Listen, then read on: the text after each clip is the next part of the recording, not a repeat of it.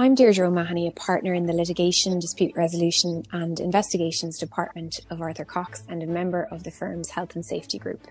And I'm Alan Coyne, an associate in the Litigation, Dispute Resolution and Investigations Department, and I'm also a member of the firm's Health and Safety Group.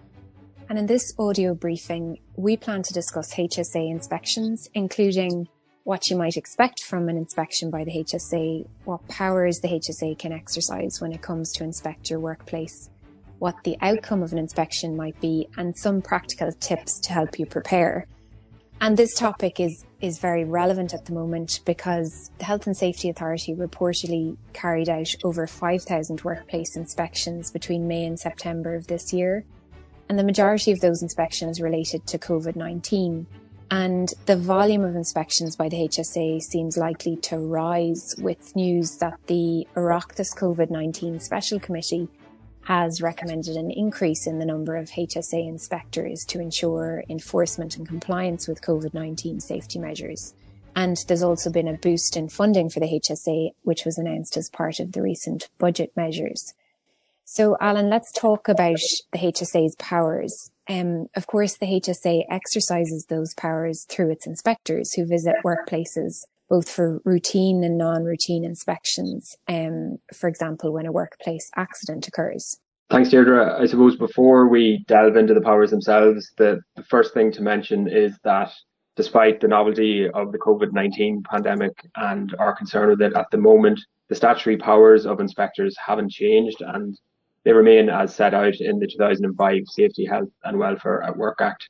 So we'll just touch on, the, on some of them very quickly. Um, so inspectors have very broad and expansive powers, which they can use to, by way of example, enter and search your workplace. And to be clear, Alan, they don't need a warrant to enter and search your workplace. That's a very good point to mention, Deirdre. And once they are in your workplace, they can also inspect any work activity, process, or procedure and any substance, article, or record. Moving on, then, they can also require the production of records or documents and that might include typically, for example, the safety statement, risk assessments, method statements, permits to work, and any other health and safety documentation which is relevant to the workplace and or the activity under inspection. So there's a very broad power that the HSA inspector has to request um, the production of uh, records and documentation either during the course of his or her inspection or afterwards. But that power isn't entirely unlimited, and we'll come to that a little bit later on.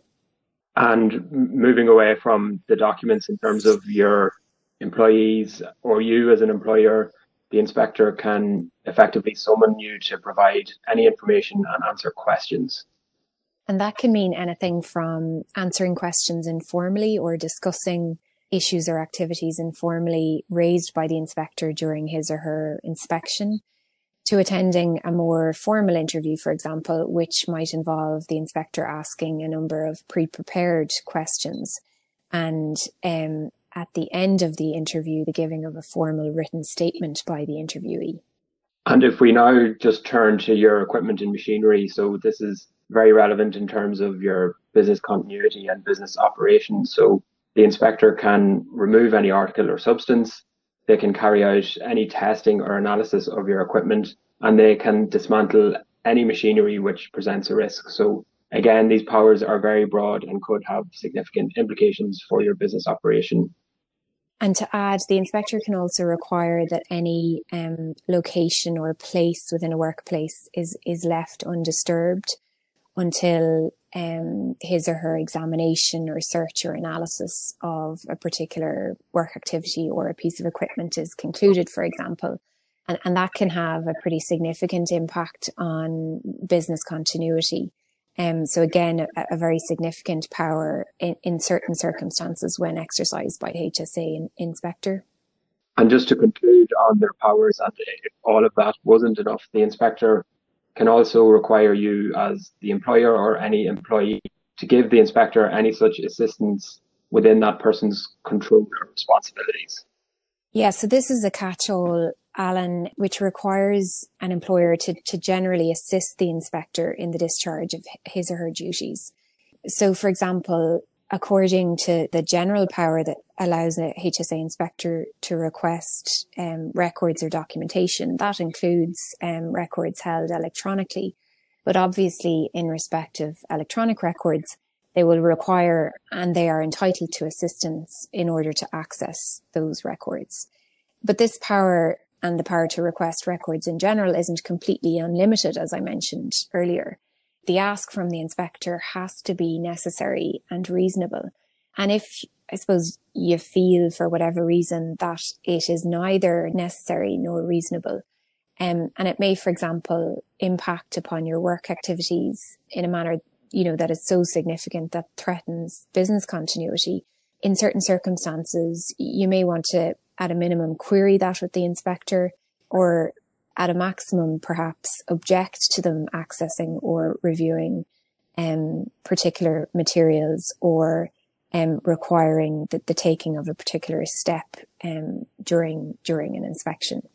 So although there are other powers, those are some of the main powers I think that a HSA inspector has which are similar to the powers held by other regulators. And it's really important to be informed and to understand what the HSA is entitled to do when it proposes to, to enter your workplace. And there are a number of reasons for this so that you can be prepared for what an inspector might do, what records they might look for, etc. And, and that can help in terms of making the inspection run smoothly, both from your perspective and from the perspective of the inspector. But the other important point to make, um, which I've touched upon, is that the HSA's powers, although they are very broad, are not entirely unlimited. And there may be instances where it might be considered that an inspector is exceeding his or her powers. And it may be appropriate to, to query or challenge that, um, bearing in mind that um, apart from the business continuity issue that I mentioned, what happens during an inspection can inform enforcement action taken by the HSA in due course. Um, and evidence collected during an inspection may be relevant to an investigation or, or even a prosecution down the line. So apart from familiarizing yourself with HSA's powers, which is really important, there are other practical measures that you can take to prepare for a HSA inspection. Um, whether or not you've been informed in advance that an inspection is due to take place and we do know that in some cases, the HSA will tell you in advance that they plan to carry out an inspection. Um, but they're not obliged to do so and they don't always let you know in advance. So, so Alan, bearing that in mind, um, what can listeners do to help to prepare for HSA inspection, whether it's announced or unannounced? Well, there are a couple of very practical steps which are relatively easy and straightforward, which employers can take to help prepare so the first one is to have a person whose role it is is to effectively liaise with the inspector and accompany them on their inspection. So the obvious choice for this is a health and safety officer, but if you do not have one, equally a senior manager would be suitable for this role. And the purpose of this is to ensure that the, obviously the inspector is assisted in their inspection and that any documents they request are provided, but from the employer's perspective, it's really important that this person takes a good note of the inspection. So effectively records what documents the inspector requests, any questions they ask, and any recommendations that they make. So these can be formal recommendations at the conclusion of the inspection, or, or equally, they could be informal comments. And it's really important to have a note of these because it can really help with actioning any follow up arising from the inspection. The next point is to have an inspection protocol, which effectively sets this information out in terms of who will meet with the inspector and lists the documents that the inspector is likely to request. And again, emphasizes the importance of taking a note of the inspection. In terms of dealing with the inspector, every inspector will have a different approach, but it's really important to not be afraid to ask the inspector questions, as Deirdre has already mentioned. So for example, at the outset of an inspection, it makes sense to ask what type of inspection is it? Is it a COVID inspection or a routine inspection or a non-routine inspection that may have arisen due to an accident? So related to this, while we're obviously most concerned with COVID-19 at the moment, that doesn't mean that other areas will not be inspected by the Health and Safety Authority and equally during a COVID inspection, other issues of non-compliance could be uncovered and that's also something to be aware of. So just to conclude on the tips for preparing for an inspection, I think it's really important to keep that detailed note of the inspection. So they should record not only the documents that the inspector reviews, but also who they interview, what questions they ask, what locations did they look at, and any comments or recommendations that they made. Yeah, and I think just to underline that point, Alan, it is really important to have a record of the inspection in particular so that any um, advice or recommendations given by the inspector are uh, recorded and can be followed up. Um, and it's important to be really clear about what those recommendations are that have been made by the inspector during his or her inspection and what follow-up measures, um, if any, he or she believes should be taken. And the inspector may exercise his or her statutory powers to require those follow-up measures to be taken, and, and we'll come to this at the end. But they may also just informally express certain views um, during the inspection, and, and it's good practice to record any such um, recommendations or advice from the inspector and to follow up to ensure that they get implemented it, it's also worth emphasizing that whilst it's important to be aware of the limits of the HSA's powers, there is a general obligation on employers to cooperate with the HSA, and it is an offence under the 2005 Act to prevent or obstruct an inspector from exercising their functions it's also an offence if you fail to comply with the request um, or instruction of an inspector. But from experience um, and anecdotally, most employers are keen to cooperate and work with the HSA during an inspection, whether it's announced or unannounced. And I think that's absolutely the right attitude to have. Um, but I would caution in relation to non-routine inspections um, so, for example, an inspection that takes place following an accident, which might potentially lead to a criminal investigation and potentially even a prosecution, that it may be important to obtain advice on your rights and obligations in those circumstances when you're engaging with the HSA. So a lot of what we've talked about so far is general. But let's talk specifically about COVID-19 for a moment, given that the majority of those 5,000 inspections that I mentioned at the start um, were COVID-19 related inspections by the HSA.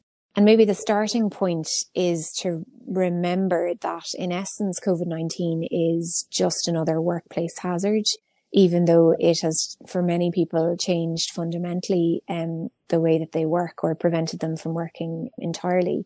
So on a first principles basis, that means that as a workplace hazard, um, the safety statement um, should be reviewed and expanded to address the risks arising from COVID-19 and risk assessment should be carried out in the normal way to address um, COVID-19 specific um, risks. And all of that work in uh, addressing the risk of COVID-19 should be taken in view of um, any available advice and guidance that might be relevant to your particular sector. And the overarching guidance, um, which is of importance to every workplace, is that um, published by the, the government recently, the Work Safety Protocol. So, Alan, can you speak to, I suppose, what else employers should bear in mind when they are implementing the protocol? Yes, Deirdre, no problem. I think the first thing to mention in relation to the protocol and just to touch on what you mentioned in relation to the obligation to update existing risk assessments and safety statements, etc., is that the protocol is designed to help employers and employees adapt their practices and, procedures. But it's important to emphasize that it doesn't change the general duty of employers under the 2005 Act. So that, as we all know, is as far as is reasonably practicable to protect the safety, health and welfare of employees. But the protocol in essence recommends additional steps that employers should take to discharge this duty. So again, it's important to remember that your obligations under the 2005 Act and any regulations, codes of practice, etc., remain in force, and employers should be aware when implementing any new health and safety measures. For example, the use of PPE being an obvious one that they should be aware of the existing framework which governs those measures and likewise any industries with specific guidance in place will have to review and update their guidance in line with the, the recently updated protocol that's been published by the government. Yeah, and I think that's a really important reminder. Um, again, that much of the guidance and legislation um, that is in place remains applicable, and employers should be very mindful of their existing obligations um, and layer the additional guidance in respect of COVID-19 on, on top of that. And Alan, can you take us through maybe some of the headline points from, from that protocol? Well, the first thing to mention, Deirdre, is that employers must have a COVID-19 response plan. So this should be treated as a living document and it needs to be updated regularly to ensure that it is in line with the most recent public health and industry guidance. And this is more important than ever now, given that the economy is reopening up, etc. So everything that flows from the response plan should be reviewed and updated. And this was emphasized by the government in the updated protocol, which was recently published. So it's key that your health and safety practices and procedures are continually monitored and equally that those practices and procedures are communicated and understood by your employees. So the plan in essence will have to identify risks in your workplace and these will obviously vary depending on the type of workplace, but there are a couple of common ones which we're all familiar with at this stage. So these include your infection prevention and control measures, social distancing, hand and respiratory hygiene, etc. And the response plan should deal with these and it, it should also set out how any risks arising are going to be mitigated. So how are you going to deal with an employee who presents with symptoms, for example? And aside from this, the protocol also covers some key areas, which include induction training for staff and the role of the worker representative. So for any of these measures which are implemented, for example, all of your control measures, it's important that records are retained of these which can be produced to the inspector. This includes a contact tracing log to facilitate contact tracing and systems for recording all of your site visits for contractors, workers, etc. And you should be ready to produce these for inspection. Okay, so so drawing from um, those points which outline some of the control measures that are set out in the in the protocol that employers are, are required to take, can you talk a little bit about how those measures might be viewed or reviewed by an inspector during an inspection? Um, and, and, I suppose what approach an, a inspector might take? Well, Deirdre, I don't think it should come as, as any surprise to anyone that they will want to review your visible control measures. So these are all of the things that the inspector can walk around and inspect. So your signs and procedures you have in place in relation to physical distancing, your infection prevention and control measures, so your hand washing and hand sanitizing facilities, and any measures that you have in place for enhanced cleaning, etc. So those are things which are visible, and so for things which are not visible, so they may ask you questions in relation to how are you going to deal with a suspected case, how contact can this person can be minimized and what procedures are in place to deal with that. So, for example, do you have an isolation room that someone can be put in? Moving on from that, as we're all aware, induction training is required for all returning workers, and the inspector is likely to ask if this has taken place, and they may look for evidence of this. So, your attendance records and certificates of induction training, and these should be retained and ready to be produced.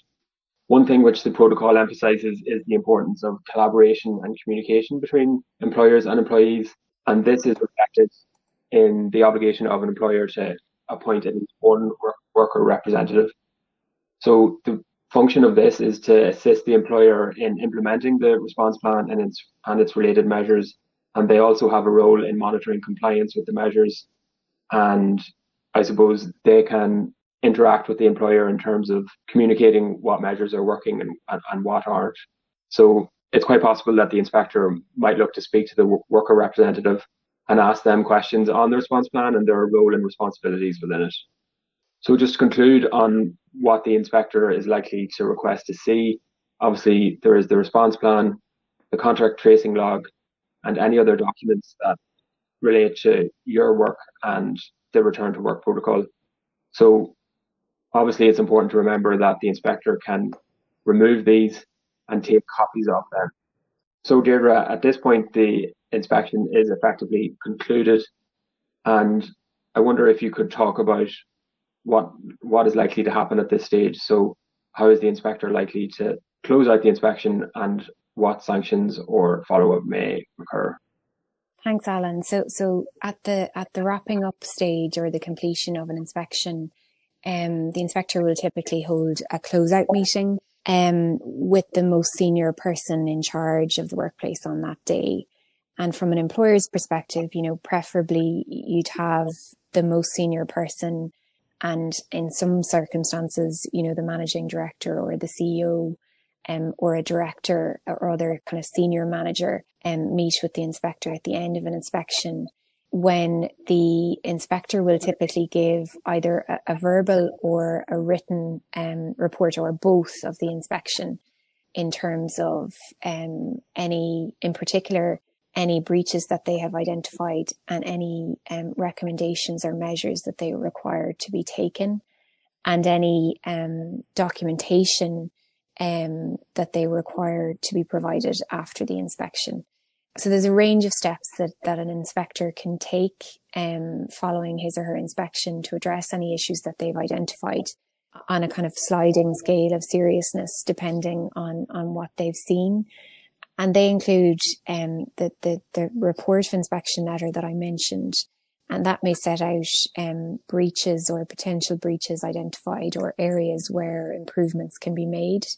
Um, the inspector can also issue a written direction to the employer to submit a plan within one month of the inspection to improve some part of their work activity or practice or procedure. And then moving along the, the scale of seriousness, um, an inspector can issue an, an improvement notice, which is a, a, written notice exercising his or her statutory powers under the 2005 Act, um, which states the inspector's opinion that um, there's been a breach of a statutory provision, for example, and requiring that contravention to, to be addressed within a certain period of time. And finally, um, an inspector may serve a prohibition notice on an employer where he or she is of the opinion, for example, that an activity is likely to involve a risk of serious personal injury to, to any person. And that notice will prohibit either the workplace activity in general or more typically a specific activity um, from taking place until the risk identified is eliminated or mitigated to the inspector's satisfaction. Um, the prohibition notice will take effect immediately from when the, the, person on whom the notice is served receives that notice. And obviously, um, the service of a prohibition notice following an inspection will have a, a serious and potentially significant impact on um, on business continuity. So those are the measures that an inspector can take following a HSA inspection. But I think it's important to point out that based on the statistics, um, in the vast majority of inspections that are carried out by the HSA, the outcome of the inspection is the giving of written advice um, rather than the service of an improvement notice or um, a prohibition notice. So in 2019, for example, of the approximately 10,000 inspections and investigations that were carried out by the HSA in that year. Um, only 389 improvement notices or improvement directions were issued and 564 prohibition notices were issued.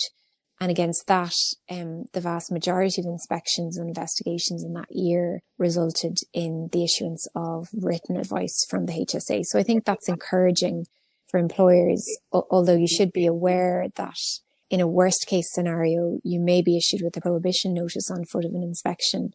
In fact, in the vast majority of cases, the likelihood is that you will get some written advice from the HSA inspector in terms of what he or she has observed in your workplace on the day.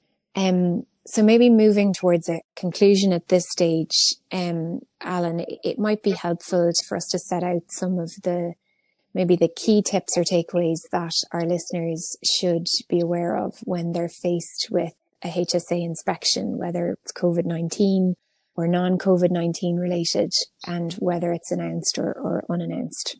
Thanks, Deirdre. I think there are a couple of things that employers should be aware of in preparing for an inspection. So whether it's a COVID inspection or a non-COVID inspection, your workplace policies and procedures have to be up to date. So this includes your risk assessment and safety statements. And for COVID, obviously the response plan and all of the documents that flow from that that we have discussed. And related to this, it's important to ensure that these policies and procedures are being implemented in practice. So it's not good enough if you have documented your health and safety practices and procedures, but are not in fact implementing them in practice. The next one is in relation to an inspection itself. So to ensure that you cooperate with the inspector, but also, as we've mentioned, ensure that someone is designated to accompany the inspector and that this person keeps a good note of the inspection. And the final thing just to be aware of is while an inspection may be focused on assessing COVID 19, for example, just to be aware that other breaches or issues could be identified and uncovered during a COVID inspection that don't relate to it. And you should be ready to deal with these issues as and when they arise. And importantly, employers should always follow up on any recommendations made by a HSA inspector and, of course, comply with any improvement notice or prohibition notice issued on foot of an inspection. So that's it for us from this short discussion on the topic of HSA inspections. We hope you've enjoyed this discussion. Thank you for listening and goodbye.